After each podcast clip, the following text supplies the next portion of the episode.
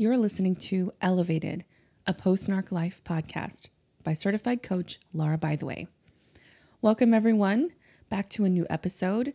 Today, we're going to talk a little bit about how to implement all the things that you're learning and apply it to a specific thing that you're creating. You remember how in one of the episodes recently I talked about how what you're building is a vehicle for your healing. You don't have to wait until you have done all of the work to heal from the narcissist in your life, to get all of the narcissist effects out of your brain in order for you to start creating something new, something different, something that doesn't exist yet. You don't have to wait for that. You can use the thing you're creating as the means by which you achieve the healing and doing the inner work. It's actually a beautiful process because you can actually use the thing that you're creating as the mirror, as the thing that shows you where it is you need to do the work. It's so amazing. So, today we're going to focus on one of my favorite things to build, which is business. I am so passionate about business. I love business. I've been doing business now for, I guess, five years, four or five years. I don't know where we're at. I officially opened my business in 2019. So it hasn't been terribly long, but it also hasn't been terribly short either. So I've got quite a few years under my belt, and I've got lots and lots of clients that I've had the privilege of working with. And I've got some things to say about building a business. And I'm sure there are many, many lessons I have yet to learn, but that's okay. We are on this amazing journey. And building a business has been such a vehicle for healing for me. And I did do a lot of work before I started my business.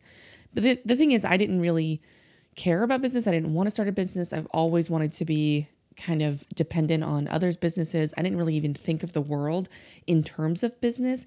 I just thought you went to work and got paid and then you came home. And that was just a thing. And then entrepreneurs were really risky and who knows what's going to happen with them. But there were jobs and jobs were stable.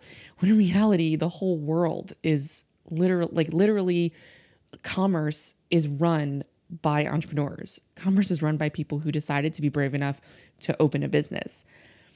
It's truly fascinating. Like every secure quote unquote job you think exists exists because of someone who knows how to run a business, including government jobs. A lot of government jobs, like for example, my husband's a teacher, and we have that quote unquote stable income coming in from his his job as an educator. But that's not more stable than any other entrepreneur. The government, as you already probably know, has to deal with multiple threats of shutdown. They're in trillions of dollars of debt. And yes, the money comes in every two weeks, and it's been amazing, and I'm so grateful. But it's not the stable thing that we think it is. At any given time, they could shut the school down, they could pass a massive budget cut, and my husband's job would be out. And the people running the show with things like education and other government run projects or non government run projects, it doesn't matter. This is not a commentary on the government, but things are run by people who are savvy in business. Things are run by people who know how to make investments, people who provide the curriculum, for example, and books and materials for all of the students are run by businesses. Those are government contracts. The government doesn't create the curriculum for you, they have to hire people whose job it is to create the curriculum. And so somebody opened a business, created curriculum and things for students, and the government hires them and uses their materials and requires the teachers to use their books and all of the things. So isn't it fascinating? Really business is what makes the world go round. It's it's how we have everything that we have. Somebody was innovative, somebody took a risk, somebody invested in themselves, somebody had an idea, had a passion, and they put that into the world. And then other people were like, yeah, that sounds great. I want that. That helps my life. That makes my life easier and makes things better. Let's go. And that is the beauty of business. And I'm so grateful for business and I'm, I'm so excited to be part of it being part of this world, being in the race, being uh, in the ring, so to speak, of having a business and offering what I offer to the world. And just all the lessons that you learn and all the things that come with it is just the most amazing thing. It's definitely a ride. For sure, for me, it's definitely been a roller coaster, not gonna lie, but I have learned so much. I've had to confront so many of my own blind spots or things that haven't been fully cleaned up in my work on myself, healing from narcissism and healing from all of the things. And so it's just been the coolest thing. You get to use a business that you're passionate about to not only s- support your healing and to begin a lot of healing in places you never would have looked, but you also get to serve the world and create something of value that somebody else could use and somebody else could need. It's amazing. It's truly the coolest thing ever. So I love I love business, very passionate about it. And so today we're going to talk a little bit about what it looks like to build a business and what you have to confront while you're building that business as an example. And then I'll talk to you about a client or two that I've had that are building businesses right now that are really making headway and what it looked like to help them with the specific narcissism recovery type coaching that we do. Because that is my special niche. I love I love my niche by the way. I love it. Have I had my up and down with my niche? Yes, I have. I'll, I'll give you a little insight. Almost like every other day or every other week, I'm like, I'm definitely in the wrong niche. Nobody cares about narcissism. Everybody thinks it's too negative. This is a terrible idea. I should just go be a business coach or a general life coach and just talk about manifesting and call it a day. that that every other week or every other day that thought occurs to me every single time. And I, I just think it's great. I, I not a lot of people niche down into what I do. It is really specific. And there's a whole world of narcissism out there that's all about, you know, all of the traits like the gaslighting and the triangulation and the it's very victim story based and it's really all about like the validation and about like hey i see you. This is a thing. This is what narcissists do. You're not alone. This is how it feels. Like you're allowed to get angry. You're allowed to get bitter. And you absolutely are. Please if you got to go through that go through that. I went through that. I needed to go through that. You have to get angry sometimes because the anger uh, eventually will show you the grief. If you keep going, you'll eventually be able to process through the grief. I wouldn't stay in the anger place, in the bitter place. That's where the narcissist wants you to stay. If, if you can feel like a victim all the time, then you're a lot easier to manipulate. So I just, just a, a, a cautionary, a little warning there. If you have to go through that, I respect you. I understand you. There's no problem there. But if you stay there, it's going to be more of a problem than it is going to be a solution. Uh, but all in all in good time.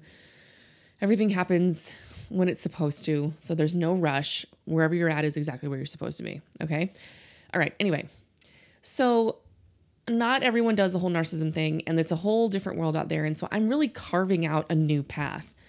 And that is both amazing and fun and awesome and unique. And also, it's terrifying and lonely and scary but you know what? My clients go through that same thing when they are confronting the work, when they are becoming the next versions of themselves and realizing what's happening and making new choices and setting boundaries and deciding to be a different person, deciding to step out of the victim mentality, they are forging a new path. Typically, they are forging a new path surrounded by people who want to stay in the old path because the old the people surrounding them want to stay victims, they want them to stay victimized. They want to be able to have full control over that person and emotionally abuse them and they take full advantage of the lack of boundaries right? There's a dynamic there and they're used to that dynamic and they want to keep it there. And so as the person is doing the healing they feel like they are alone. They feel like they are forging a path a path in the wilderness and it feels terribly alone. They feel like no one gets it. And that is not a fun place to be all the time but it is so amazing especially when and as you get to well, I don't know if there's another side, but it feels like there can be another side. I think there is. Okay, there's another side. The other side of, oh, I love myself. Oh, I trust myself. Oh, boundaries actually feel really safe. I can stay here and protect myself. And I'm not going to have a panic attack about the person who is upset at me, the person who wants to take advantage of me but can't anymore. I'm, I can actually feel calm about that. It's a wonderful, beautiful place to live. And so when they get there, they realize, oh, all that loneliness, all that all that fear, all of it was worth it. I'm so happy where I'm at right now, but it is a little bit of a wilderness for a minute. And so for me, when I'm going through that wilderness of like, I'm forging a path that doesn't exist, I'm creating it. And let me tell y'all, it's messy. Just look at my podcast. My podcast is like it's all over the place. I'm trying to organize it into like seasons so, and like evolutions and things like that. But it has been very difficult for me to be consistent with the output of content, for me to be consistent with where I put my content. And I'm still learning those lessons and I'm still figuring it out. But here I am. I'm recording this podcast, I'm putting it out there. I'm learning lots of amazing lessons, and it's all going to serve me and it's all going to serve you. Every lesson I learn for myself serves my clients. And every lesson you learn for yourself serves your people. It serves yourself and it serves your children, especially, and the people around you. The people around you that you care about who happen to be narcissistic. It's kind of tricky because, on the one hand, you can go no contact. You can totally cut people out of your life if you want to. That is always an option. But if you don't want to, for whatever reason that you have, and there's no wrong answer here, maybe you want to keep that person in your life. A lot of my clients have narcissist moms. And typically, when you come to me with a narcissist problem, you don't just have one narc, you typically have a lot of narcissists because you were either raised by one, so you have all of the effects of having been raised by one, so therefore you attract more narcissists into your life. And the reality is, you're not actually attracting them, you don't actually say come here. There are just so many narcissists in the world and you're being raised by by narcissists keep you into habits of tolerating a lot of narc behavior. So narcissists are always on the prowl for people who will tolerate them and who will be easily manipulated by them. They are always always always testing the waters. And so when they come across you and you've been raised by narcissist, they can easily survival based tell. They have this like instinct. They have this ability to tell when people can tolerate and they push those boundaries. And as you give them that leeway because you accept or allow narcissist things in your life, they know that they can use you. And so they stick with you and they kind of, you know, draw you in and they take advantage of all the things that, as you were raised by narcissists, um, all of those effects that you have, you know, like people pleasing and lack of boundaries and lack of self trust and lack of self esteem and not the ability not to say no or or thoughts in your head like I'm a good person so I should do this or I'm not a heartless person so I'm not going to do this. Like they instinctively know this and they take full advantage of it. And so it's not you attracting them, it's that you're in a massive pool full of narcissists and they are always scanning and they happen to pick out really quickly people who will tolerate them. So that's what that means when someone says you attract them. You don't actually attract them. they're just they're just always there. Anyway. So so yeah, it's been a journey and everything I'm learning is going to serve my people and everything you're learning is going to serve your people. So as you're making decisions about whether or not to keep the person in your life, what you want to do is you want to look at where there is narcissism in your life. And maybe the people in your life aren't full blown narcs. That's a possibility. A lot of people are mostly on the spectrum. But really it's a, it's about like emotional immaturity, it's how they were raised. A lot of people were abused, a lot of people in the boomer generation were abused. Maybe there's been cycles of abuse for generations, we don't know. So narcissism is very cyclical. And so if you have someone in your life that you care about who has narcissist tendencies, but you don't want them to be out of your life, there are specific things you need to do to stay safe. And we talk about those throughout all of the content that I have. And the main thing is making that choice is entirely up to you. You do not have to do one or another. One or, you know, because going no contact in particular does not mean that you're going to heal. It just means it gives you space to heal. So if you need that space, create that for yourself. If you don't want to create the space to heal at this time, you want to keep your mom in your life or your dad or your sibling or whomever, you want to set up appropriate boundaries for yourself and for them.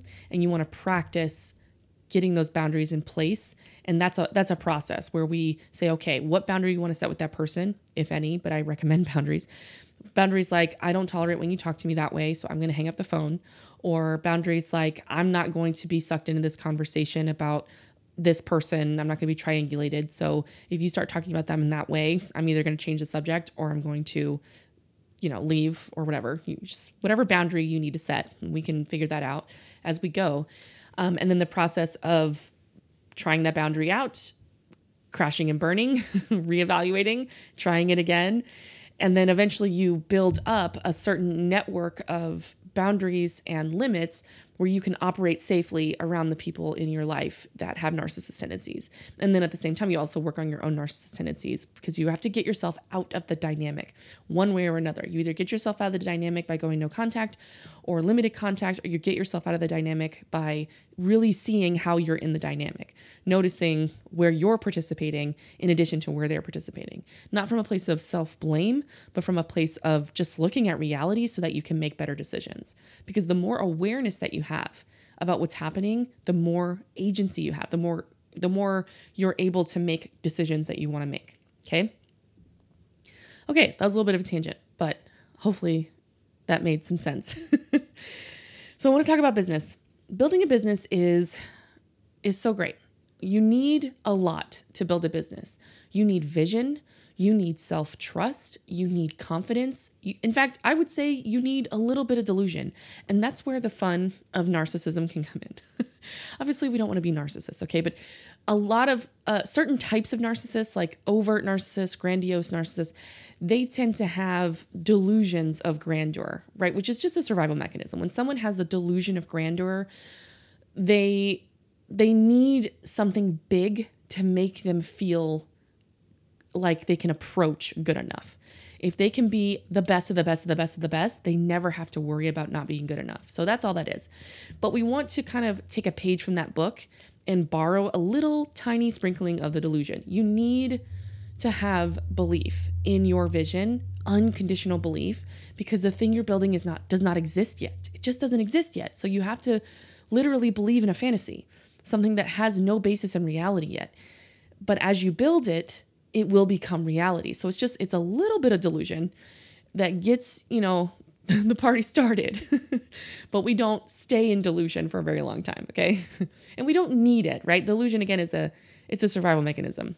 And you're not using it as a survival mechanism, you're using it as a means to help you stay in belief of the vision that you're creating. So let's say you want to build a business and you have this idea of a business that doesn't exist yet because it doesn't. Even if someone does exactly what you do, it's not you doing it. So your business does not exist yet. You want to be able to create the vision. You want to draw out exactly what you want that business to look like, not what you think it will look like, not what you think other people will think it should look like, but what you actually want it to look like. You have an idea, you have a goal, a dream, a vision, and you want to get it out on paper you want to look at the if all the conditions were ideal if you could have anything you wanted if you could have everything you wanted if it were easy and you could just poof snap your fingers and this business was created what would that look like? And why? You want to get down to why.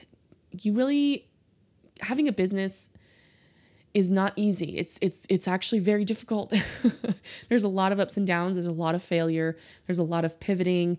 Um, there's just so much on the journey uh, in entrepreneurship, and so you want to really be close to the why that you're doing it. So, for example, for me, I keep going because of my why. Why do I do this business? Because there are people who are suffering out there, and I know exactly how to help them. And I have special gifts, special experiences and special desires that all line up to create this business for my people. Because there are people who need other coaches that do what I do, that do it in their way, and there are people who need the coaching that I do in my way. And I need to put myself out there so that they can get the help that they need that they can't get anywhere else. So that's why I do what I do. And I also do it because I want to create meaning from all of the suffering. I want to use the suffering to create something beautiful in this world because I think that is part of kind of our life's purpose. Maybe not all the time. Just experiencing life, just existing is good enough. Being able to be alive and experience life is good enough. You don't have to take it to the next level of like, I got to create meaning from all the suffering. You don't have to do that. That's not required. But I like to do that because it moves me. It it motivates me. It keeps me going. It creates so much meaning for me and I enjoy it. So that's the other reason why I do what I do. So you want to connect to your why. And then as you go out into business, what, what it's going to look like is you're going to say, hey, I have this thing that is of value and I want to offer it to the world in exchange for a different type of value. And so when you do that process, it's like, well, you actually have to value what it is you're offering up for value, right? You actually have to believe that what you have is valuable and you have to continue to believe that it's valuable even when people when other people don't value it. So you're going to put your stuff out into the world and you're going to say, "Hey, this thing is valuable." And other people are going to be like, "No, it's not. I don't know what you're talking about." Is that valuable? Why is that valuable? And they're not going to validate the value that you have in the thing that you're offering. They're not going to do that for you. You have to provide that for yourself. Eventually, people will catch on and eventually people will start to value it but you cannot wait until other people value it before you do. So that's that's the narcissist dynamic okay?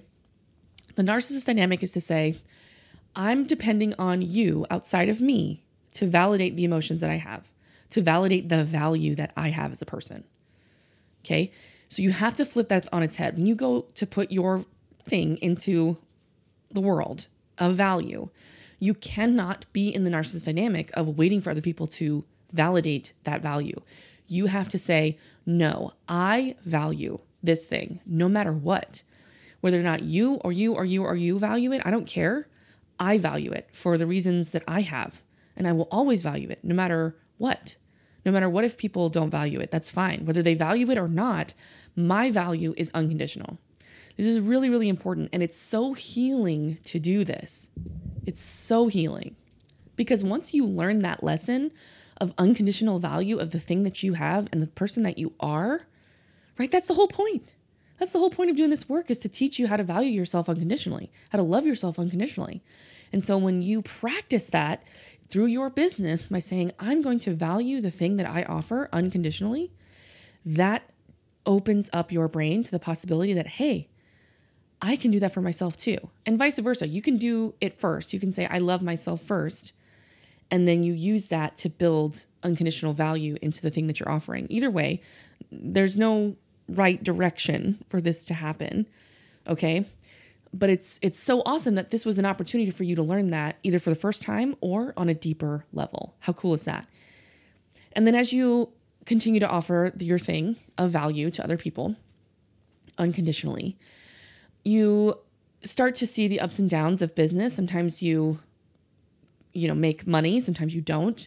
Sometimes you got to pivot, sometimes you got to change. But at the end of the day, if you value what you offer and you value yourself unconditionally, you're not going to ride that roller coaster of of success in the sense of the emotional roller coaster. The roller coaster of success, yeah, you're going to ride that. You're going to be up and down at least in the beginning. But the emotional roller coaster attached to whether or not you love yourself or value yourself is not going to be up and down if you have that unconditional value for yourself. Now, are you going to be perfect at this? No. Let's not be perfect at anything. Perfectionism has no place in this work, okay?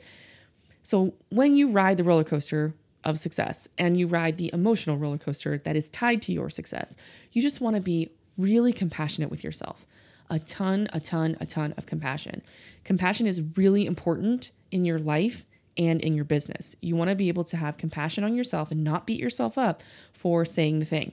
I wrote an email once. I don't remember if I talked about this before, but I wrote an email once that, gosh, that was a year or two ago. I don't remember. Where I actually, I actually fabricate. I said a, a lie. I, I fabricated in the email something that hadn't quite existed yet. Now, if I, if you really look at the specifics of it, you could kind of it was vague enough where you can kind of see how it was true, but the intention behind the email was to inflate the results I was getting to convince the reader to buy my services, right? It was it was it was a narc dynamic type thing.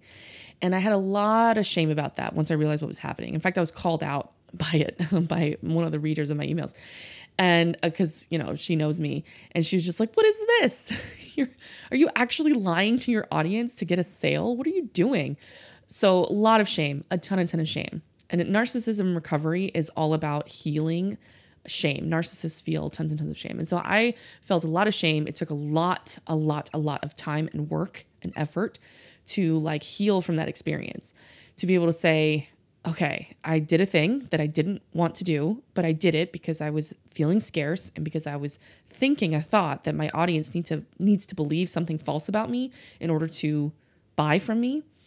And of course that's not true, but in that moment I was so scarce, that's what I was feeling and I kind of and that's what I did. That was the the process that led to that action.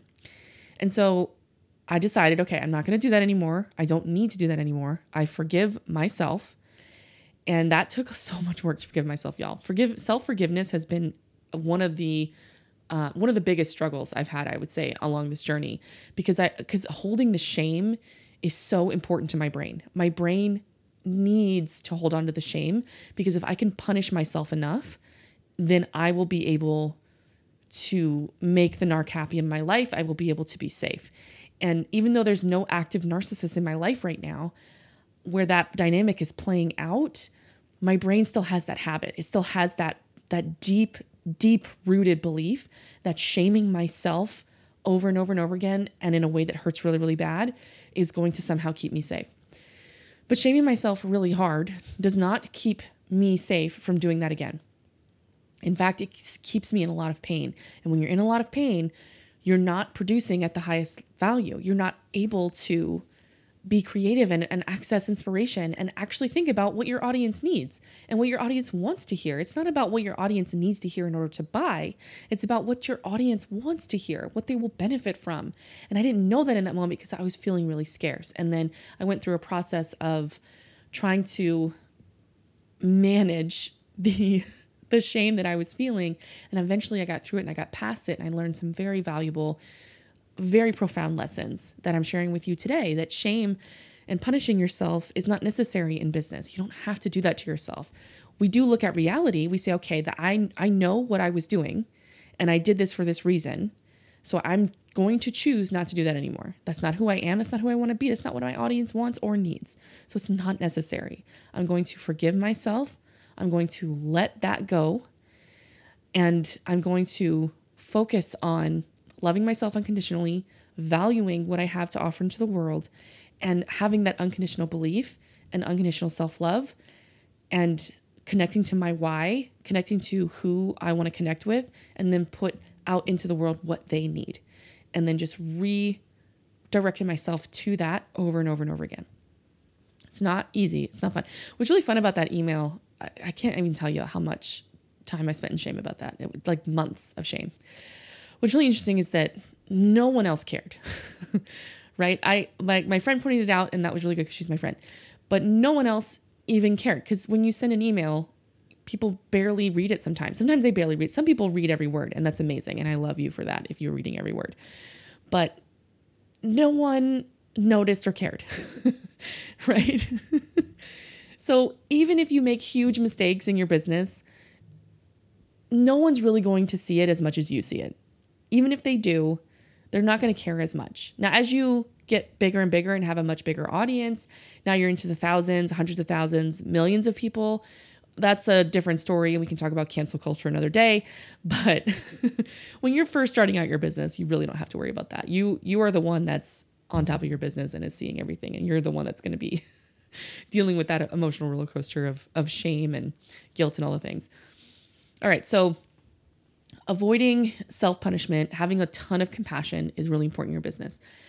Self trust. So, self trust is one of those things that we're not allowed to have in a narcissist dynamic. You cannot trust yourself in a narcissist dynamic because self trust leads to boundaries. Self trust leads to, no, this is my limit. I trust that this is my limit and I'm going to stand up for my limit.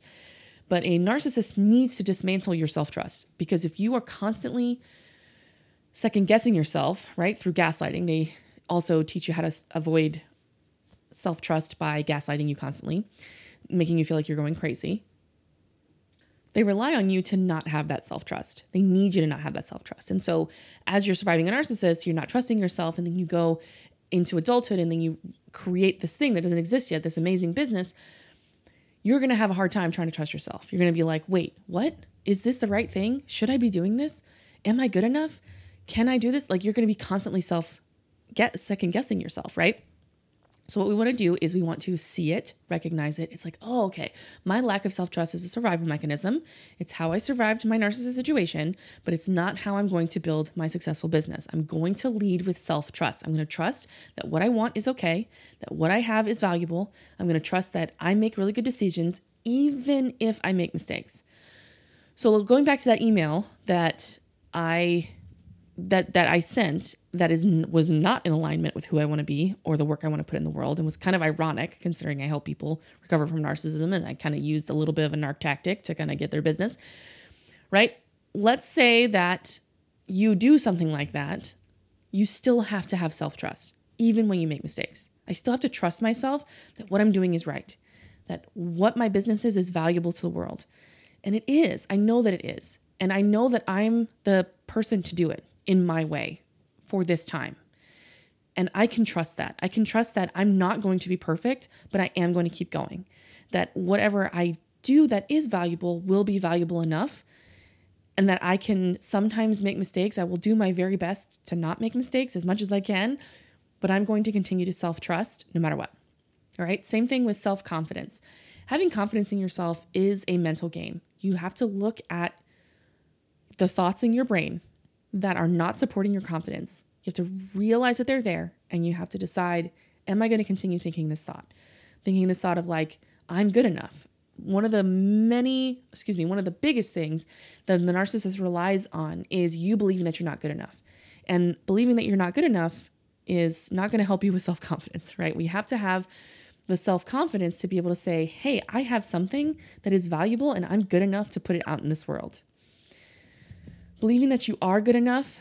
In fact, I don't even like playing that game of enough or not enough. Of course, you're enough. That's a given because you exist, okay? It's not about whether you're good enough or not. It's just about you exist, you're a human, you have value, you give value to the world, and that's gonna come back to you. And it's gonna be great. You were put on this earth for a purpose.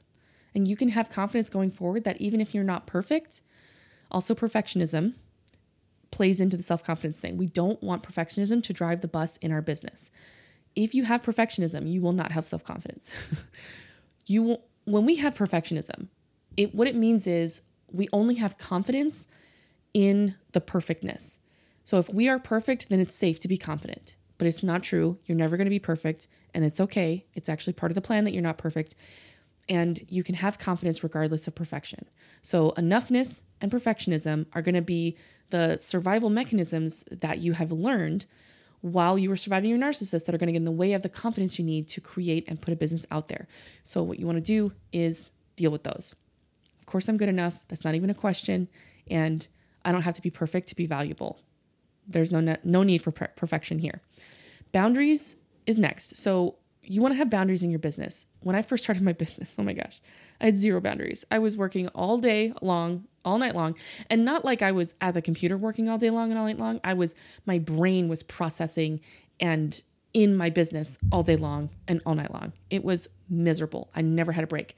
I had no boundaries because I, could, I couldn't trust that my business was going to succeed. I had to be like constantly vigilant over it and worried. And I mean, it was just, it was really, really intense. I had no boundaries. I had no time boundaries. Clients could do whatever they wanted whenever they wanted. I was doing whatever price that worked for the client. I had no boundaries. And that was miserable, let me tell you.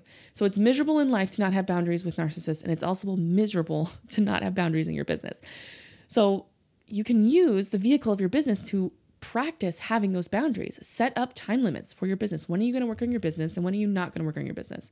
When are you going to be able to think about it? And when are you going to turn it off to not think about it? You have to have space in your life to not think about your business too. Okay, it's a balance there, but you also have space to think about your business. You have to have space to work on your business. So you need to have those boundaries, but you need to know your limits. What is your pricing? What is how you want to work with clients, or I assume clients, but maybe it's a product you want to put out in the world. Maybe it's a practice you want to open and you have patients. I have a lot of clients who are uh, doctors and practitioners of health and anyway, so you can set up those boundaries, whatever those look like for you, and then you practice them. And it's not going to be easy because in business, you attract narcs too, because narcs are everywhere. And so everybody attracts them all the time, right? I, I attract narcs in my business all the time because they, they are also victims of narcissists, right? So when they come to me for help, I I have to vet them. I have I have to I ask specific questions and I do a consultation to make sure that the person I'm working with is not too far on the narcissist spectrum. And that is a tricky call to make. And I have had to learn through hard experience what that line is. And that isn't to say that I hate those people, you know. Every narcissist is typically a victim, okay? They typically came from a terrible situation and they are suffering. They are full of shame and they are full of suffering.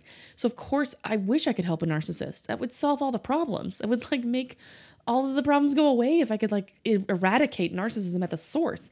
But unfortunately, that's not available because true narcissists, especially if they're further along in that spectrum, they can't see. They can't have the awareness to be able to look at their own behavior and look at reality without all of that shame. See, all of the shame a narcissist has makes it impossible for them to look at themselves critically. Not critically like self criticism, but critically like, oh, wait a second. I said what I said because I was thinking this and I was feeling this. They don't know how to take full responsibility for their actions, their thoughts, and their emotions. And that's what you need to be able to do this work even if you've been raised by narcissists, you know, you are able to do this work because if you're able to say, huh, I took an action that's not what I wanted to take. Hmm, that's interesting. How can I change that action? You you need to be able to be responsible for your actions. And you you have to be in a place where you're not fully in the narcissist dynamic drama.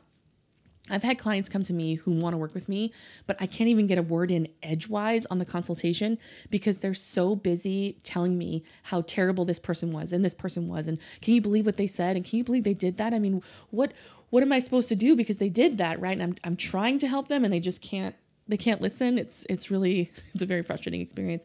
Or i'll have clients come on the on the call who be like i need your help because i want to create this thing in my life. Um, but they again i can't get a word in edgewise because they're too busy talking about all their accomplishments and all the things that make them amazing. And it's just it bless their hearts they're so sweet. So I, I don't judge them. I don't say oh you're a narcissist i can't work with you. I just say now is not the time to work with me. I recommend getting therapy first. We really need to get you out of the high fight or flight narcissist dynamic drama before you can start to work with me because I I intentionally don't work as a therapist. I could easily go out, get my license and go be a practicing therapist, psychologist, whatever you want to call it, and have a practice and take insurance and all the things and work with actual narcissists. There are there are therapists who work with actual narcissists. It's difficult work because you know, just kind of like with a pathological liar, you you can't really always trust what's happening in that conversation. But there are some narcissists who really try to get themselves the help. I could do that, but I choose not to because I'm a life coach. I want to help people soar. I want people to fly. I want to help people create big things and have and support their big goals. I want them to reach their goals and create things that don't exist yet. And that's that's a new level of work. You need to have a foundation of I take responsibility for my thoughts and emotions and actions. I don't blame anyone else. I have managed and processed through a lot of the hurt and a lot of the shame to be able to have this conversation with you right now and to be able to do the work to get where I want to be. Those are my clients. That's who I work with. I can't work with anyone else because that's just not who I want to work with. And that's a boundary. And I have in the beginning, because I was scarce and I wanted my business to succeed, I accepted narcissist people. Well, people a little further on the narcissist, narcissist spectrum. And so it was awful. It was it was hard, hard, hard work. And we barely made any headway and it was it was rough and i realized okay that's not who i want to work with i can't work with people like that and that's a boundary that i have and so ever since i've been able to uh, say no to money on the table because of the boundary that I have. And it's served me so well. It's created so much peace in my business. All right. So, those are the main things. I think we touched a little bit on the roller coaster. So, I just want to briefly touch on that again. The narcissist dynamic is an emotional roller coaster, it's high highs and low lows. And your brain is going to want to approach your business and the success of your business with the high highs and low lows. It's going to be really intense, or at least it was for me. Okay. I was approaching it with all of that, and it was such a roller coaster trying to work on my business because every like I got on a post, every listen I got on the podcast was like a dopamine hit. It was like, oh my gosh, it's working. And then every post I made that got crickets and every consultation that was a no was just like this massive hit to my self esteem, made me feel like no, it's never going to work, right? So just, it was such a roller coaster. And getting off that roller coaster and deciding, listen, I don't care what my results look like, I'm still going to show up with the same amount of of belief and of enthusiasm for my business. I'm going to keep showing up regardless of what the results say. That is going to bring you so much more peace in your business and it's going to help you practice how to get off that roller coaster in every other area of your life. How fun is that? How amazing is that? Now, sometimes you're going to have the low lows. You're going to have, you're going to be feeling terrible in the business. And we can do a whole podcast about that. But you have to be able to say, I am feeling terrible. That's not a problem. I'm going to allow myself to feel terrible, but I'm not going to make it mean anything about the success of my business. You're also going to have a little bit of opposition, especially if you have narcissists in your life. Your success is going to be very threatening to them. They're going to not appreciate it. So they're going to try to tear you down. They're going to try to cause doubt. They're going to try to oppose you you know, as you're dealing directly with narcissists in your life and they're going to see your business succeed or even your attempt at business, they're going to just have a panic attack about it. Well, some might, some might not, but they're going to come at you with all their anxiety, with all of their fears, with all of their jealousy, and they're going to try to tear you down so that they can feel better. And what you're going to do is you're going to decide number one, that's not a problem, bless their hearts. They're having a lot of big feelings about my business right now, but I'm not going to take it on. I'm not going to adopt that for myself. I'm going to let them feel what they're going to feel, but I'm not going to let myself take on that emotion. And that is an amazing practice because in the work with my clients, we practice not taking on other people's emotions. If you think you're an empath, we need to talk because empath is not a thing. Empath is I have a survival mechanism that makes it so that I am hyper vigilant to everyone's emotions and I take on that emotions for for myself. I take on those emotions for myself so that I can control the emotions in the room so I can make the narcissist feel better. So I can I can diffuse whatever emotion there is so that I can feel safe again. It is a survival mechanism. Now, does that mean it's not a gift? I, mm, I know, of course, it could be a gift. You can see, you know, empathness as whatever you want it to see it as. But if you are living your life feeling like I can't help it, people just affect me emotionally, that's no way to live. I'm sorry, I'm just going to invite you to not be on that roller coaster. You can have a little more control in your life than that. You don't you do not have to be a victim to other people's emotional states around you. That is a thing that you don't have to have if you don't want it. Now, if you want it, that's fine. I'm not going to judge you. But for some people who don't want it but feel like they don't have a choice, we need to have a conversation. Okay. So, all of those things, there, there's just so many more. We're already almost at 45 minutes here. There's so many more things that you learn to survive your narcissist that you're going that are going to be brought up as you go out and build your business, as you go out and build the thing that doesn't exist yet. And listen, this is true for when you go out to find your ideal partner, it, when you go out to build your family, the the family, the healthy family that you want. It's true for creating anything that doesn't exist yet. But today we're talking about business and what that looks like specifically. Uh, but you, these habits that you developed as you survived your narcissist is what is going to come up as you try to be successful in your business. And so you want to pay attention to those and let it be fun. Let it be a thing that's like, all right, this is an adventure. I'm going to go on an adventure. I'm going to go into the wilderness and I'm going to be met with these obstacles that I wasn't looking at. And this business is going to show me, or yeah, this business that you're creating is going to show me everything I need to know. It's going to show me all the work I need to do on myself and uh, for my people and for the the business that I'm offering to the world. It's going to show me everything I need. So it's going to be a, a wild ride, let me tell you. but all along the way, you could be making money and you could be serving your people and bringing good into the world all along the way. So it's just it's awesome no matter which way you slice it. The last thing I want to talk about is the scarcity with again there's there's a lot of things but the last one I want to talk about today is scarcity. You're going to have especially if you were raised in a narcissist home that also had less money, or maybe you were in a situation where you're being financially abused.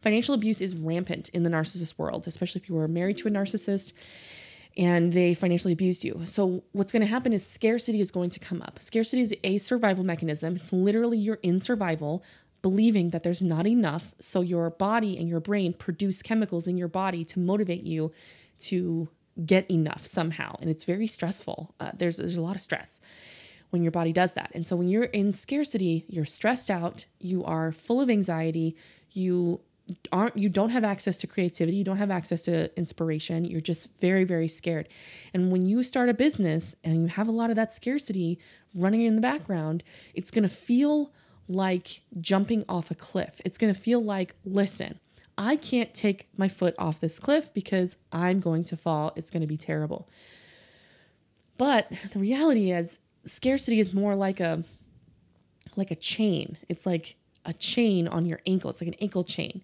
and it's holding you down. Scarcity is saying there's not enough and I have to be constantly vigilant of that so that I can stay safe and survive. But opening a business and running a business, you cannot have that mentality. You have to have the mentality of there is more than enough and to spare. A lot of people look at making money as like, well, if I make more money, then someone else has less. And I just I don't think that's true.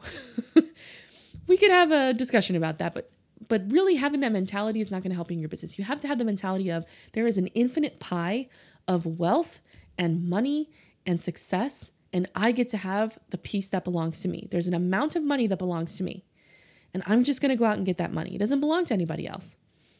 And that success, that outlook on success is so great because then you let go of the scarcity. There's more than enough and to spare. All I got to do is go get it. But when you've been abused financially, you don't think that wealth is in your control. You don't think that exchanging value for value is in your control. You think there's not enough.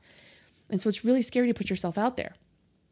Especially when you're first starting out. Maybe you, you know, put some things on a credit card just to invest in yourself or maybe you spend, you know, half of your savings or something like that and you're like oh no now i'm scarce that's all i have to my name i have a client i kid you not y'all i got a client um, who literally said she's like she's half a million dollars in her bank account she's like that's all i have is half a million dollars that's all the money to my name i'm like what i've never had half a million dollars in a bank account what's happening but that scarcity mindset that she had made her look at a massive amount of money as not enough, as that's all I have to my name. There's there's no more.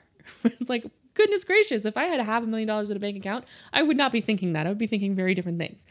So scarcity can hit you at any level. It can hit you at the multi-million dollar level. It can hit you at the hundred million dollar level. It can hit you at, when you're in your negative in your bank account. It can hit you when you have ten dollars to your name. It doesn't matter how much money you have. Scarcity the scarcity filter will make you feel like you don't have enough no matter what. So you want to take that scarcity filter off. And listen, I learned this lesson the hard way.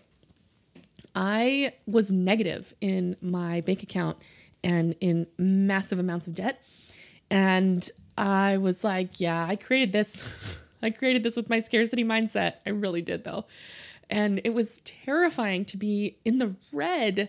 I mean, I had I had emails and calls and uh, people coming at me being like, when are you going to pay? And I was like, I literally don't know. And so you have to get out of, or I had to get out of that scarcity mindset.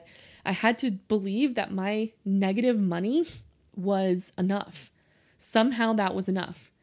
And that helps me to produce value that I could put out into the world. And i I'm grateful to say that I'm not in the red anymore. But I didn't create that and then feel better. I felt better first and then I created it. And so that's that is the amazing challenge that business does for you. It makes it so that you are in charge of your emotions, not your circumstances, not the things outside of you. And the narcissist dynamic is to say the thing outside of me is in control of my emotions, because that's what the that's how the narc treats you, and that's how they rely on you treating them, right? So they need you to think and feel and do things differently for them to feel better. And you, if you're in that dynamic, you're doing the same thing, not in the same way, but in order for you to feel like you can survive, you want to change what's outside of you, i.e., the narcissist. Uh, in order for you to feel safe. So you want to get out of that dynamic. And running a business is a perfect practice for that. It's saying, okay, what's outside of me? What's in my bank account? What's, you know, who's liking my posts? Who's reading my blogs? Who's buying my coaching or buying my services? That does not determine my emotional state. That does not determine the thoughts that I have. I choose the thoughts that I have. I choose to never be scarce no matter what my bank account looks like. I choose to believe in myself and in my business no matter how many likes I'm getting, no matter how many people are buying. It doesn't matter. You lead with the emotion and the thoughts and the belief. And that is the beauty of, of running a business. Um, and and healing. Like it by running the business, you heal. Isn't that amazing? Whew, that was a lot. Okay, I just want to end with the story, a story about my, one of my clients who recently opened up her business, and I'm just so proud of her. This is why we worked together for at least a year because it took about six months just to dig out from under the narc drama dynamic. It took about six months to dig out of that. And now that she's out of that, she's building her business. And now we're we're, we're flipping the the script on all of this. We're using everything that we've learned to build the business, and it's such an amazing process. And I love, love, love working with this client. All my clients, of course, I love working with. Okay, so don't worry about that. but I love this aspect of working with clients. It's so amazing. So this client came to me. She was deep in the narcissist dynamic struggle. She just left, barely left, a highly toxic um, narcissist relationship. Wasn't even married to the guy yet, but was engaged, and it was so toxic and terrible. And she had already been married to another narcissist um, several years before and had had kids with him. And so that was you know, she's just accumulating these narcissist experiences and hasn't been healing from them and just keeps getting herself in these situations. And this is, listen, a lot of my clients do this. They're out of the frying pan and into the fire. That's what the narcissist mindset dynamic, the effects on your brain does. It gets, it can sometimes, you can be so uncomfortable in your situation that you force yourself out of it. Like you're able to free yourself. And it's amazing and great job. You did that. You're awesome. But because the brain is still in deep narc brain habits, you immediately get yourself back into it. And it's not your fault. And please don't shame yourself for it, but it's just what happens. And this is the work that we do to get you out of that out of that cycle. So that's that's the cycle she was in. But listen, this client, she's a force to be reckoned with. She is what I like to call a master manifester. I love master manifestors. I've worked with a few now, and I'm just like, oh my gosh, I just want more of these clients in my life. master manifestors take quick action and they create the thing that they want really, really quickly.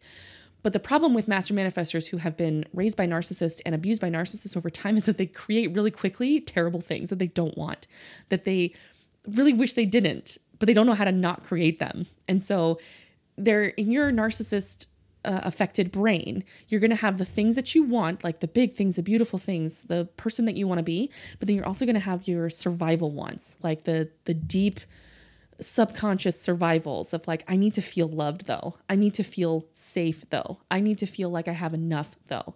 Right? And that's going to always win against the thing that the the the thing you're trying to create. It's always going to win against the part of your brain that that wants beautiful things and the reason why is because your subconscious, your lower brain always wins. It will never not win because it is the survivor. It will never not win. so the you don't have to fight that part of you. You just have to heal it. You just have to teach it that it's safe. And that's the that's the work that we do. So she's a master manifester and her brain was manifesting things that she did not want. And so we processed through so many things. We're still processing through. We still we're still working together. It's so great. I can't wait to give you an update on all the things that she creates in the next 6 months. All right, so she was manifesting terrible relationships, jobs that she didn't want, and high conflict in the co-parenting relationship that she was having. And we spent the next six months letting go of so many of those effects and so many of those habits. Listen, letting go of the effects of narcissism is seriously, it's hard work and and that's that's why I kind of like okay how can I sell this how can I sell the hard work of healing from narcissist wounds. It is not fun y'all. I'm not going to lie to you. It feels like the emotions are big and it's uncomfortable. I had another client who like literally every week she was like when does this get better? When do I feel better? I'm just like I promise you you will but I can't tell you when. And it, that's a that's a hard thing to sell but it's okay. Maybe that's just a thought. I don't know. Maybe it's easy to sell. Well, we I'll work on that. Okay, so she's working really hard. She's feeling through the feelings. She's processing all of her thoughts, all of her emotions over and over and over again, week by week in the Voxer. She's getting coached. She's I'm showing her different perspectives. I'm showing her new ways to look at things. I'm challenging her old beliefs. I'm helping her process through the big emotions and release the attachment and release the control. So, when you are recovering from narcissists, sometimes what some people do is they really want control of their life. And again, that's a survival mechanism. And so we help you release control of what's happening control of what's happening with your kids when you're not there, control of what the narcissist is going to say or do, control of your outside circumstances, control of your bank account, whatever it is. You got to release the attachment to those things because it's that attachment that creates you making decisions you don't want to make. So that's what we worked on. And as we did that, she started making new decisions. She started manifesting new things. And what's really fun about her manifestation process is that she didn't suddenly manifest everything she wanted. She started manifesting the next level up of what it is that she wanted. So she manifested men in her life who either weren't as narcissistic or if they were, she was able to reject them immediately. so cool. She was able to manifest a job that she wanted that wasn't as bad as what she was coming from.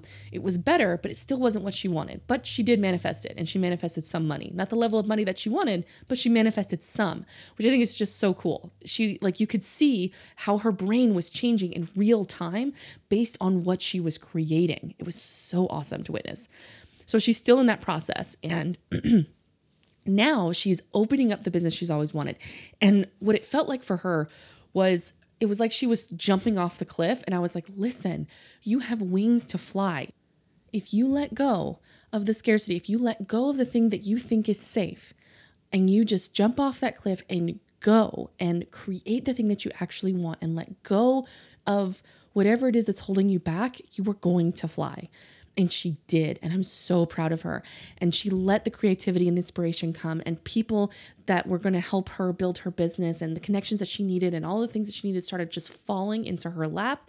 And she is building and she is creating, and the emotional roller coaster is still there, but she is she's stabilizing. She's able to say, there are big feelings there, but I'm going to keep going. And I'm not going to make it mean that it's failing. I'm just going to keep going and try to find a new thing. I'm going to pivot or I'm going to find someone else or I'm going to do a different thing.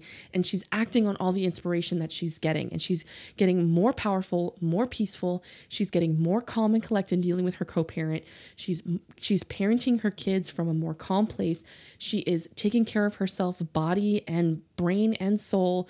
She's managing her thoughts. She's processing her thoughts this girl is manifesting left and right the things that she actually wants and she's turning away all the narcs that are like presenting themselves. It's so fun. She can like recognize them now. She's like oh no we're not doing that. So good. And she's setting up her boundaries. I'm just so proud of her. So for the next six months we're going to be working on building that business. And i can't wait to give you the update on what that's going to look like in the next six months. But i have no doubts. It's going to be amazing. She's going to be manifesting so much wealth and property. And i just i'm just so excited for her so this work, this took a lot of work. It was day in and day out. It was week in and week out. We were on calls every week, sometimes multiple calls per week, and we were on Voxer multiple times per week too. She's just processing, and I am supporting her through that process. And so, private coaching is truly an amazing thing.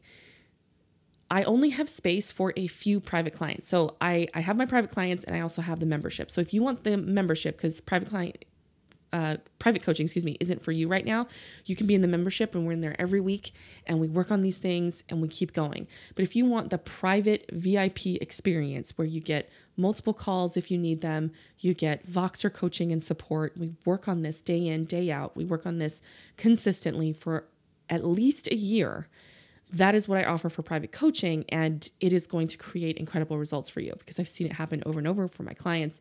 So much fun. So, and here's the thing, okay? It's not just the calls, it's not just the Voxer, it's not just, you know, the the features of the private coaching that I offer. It's it's you. This client, she showed up. She showed up to every call. She showed up ready to hear a new perspective. She showed up ready to make new choices about how to think and about how to feel. She showed up ready to process and unload all the big emotions so that she could have room to receive new perspectives and new ways to think and feel. And she showed up for herself. She hired me. She hired someone to be in her corner who believes in her unconditionally. She did that for herself. And that's really what it takes because I can show up and I can coach you all day long. But if you don't show up ready to be coached, it's not going to work, right? So we want, and I can help you get into a place where you can be ready to be coached. That's not a problem. but you really have to be willing. You have to be willing to make new choices and think new things and, and change and heal and process and feel. You have to be willing to feel the big emotions. I have another client who is a genius. She's so amazing. She actually takes the journal prompts and she works on them and she allows the emotion to come up as she journals. And it's so awesome to witness her brain actually changing in front of my very eyes as she allows herself to feel. So, so good. So that's what you got to do. You got to show up. Okay. All right. So that's the podcast today. We talked about business. We talked about how business, specifically as your vehicle for healing, is an amazing opportunity. So if you want to start a business and you're waiting, don't wait. You have a gift. Let's start a business. And if you want my brain on your brain and your business, let's go. Let's take it all the way. I want to work with you and I want to bring your business to life. And I want to bring this legacy that you're going to leave behind and this beautiful gift that you have to the world. That's what I offer. All right. I hope you have an amazing, amazing day. I'll see you around. Bye.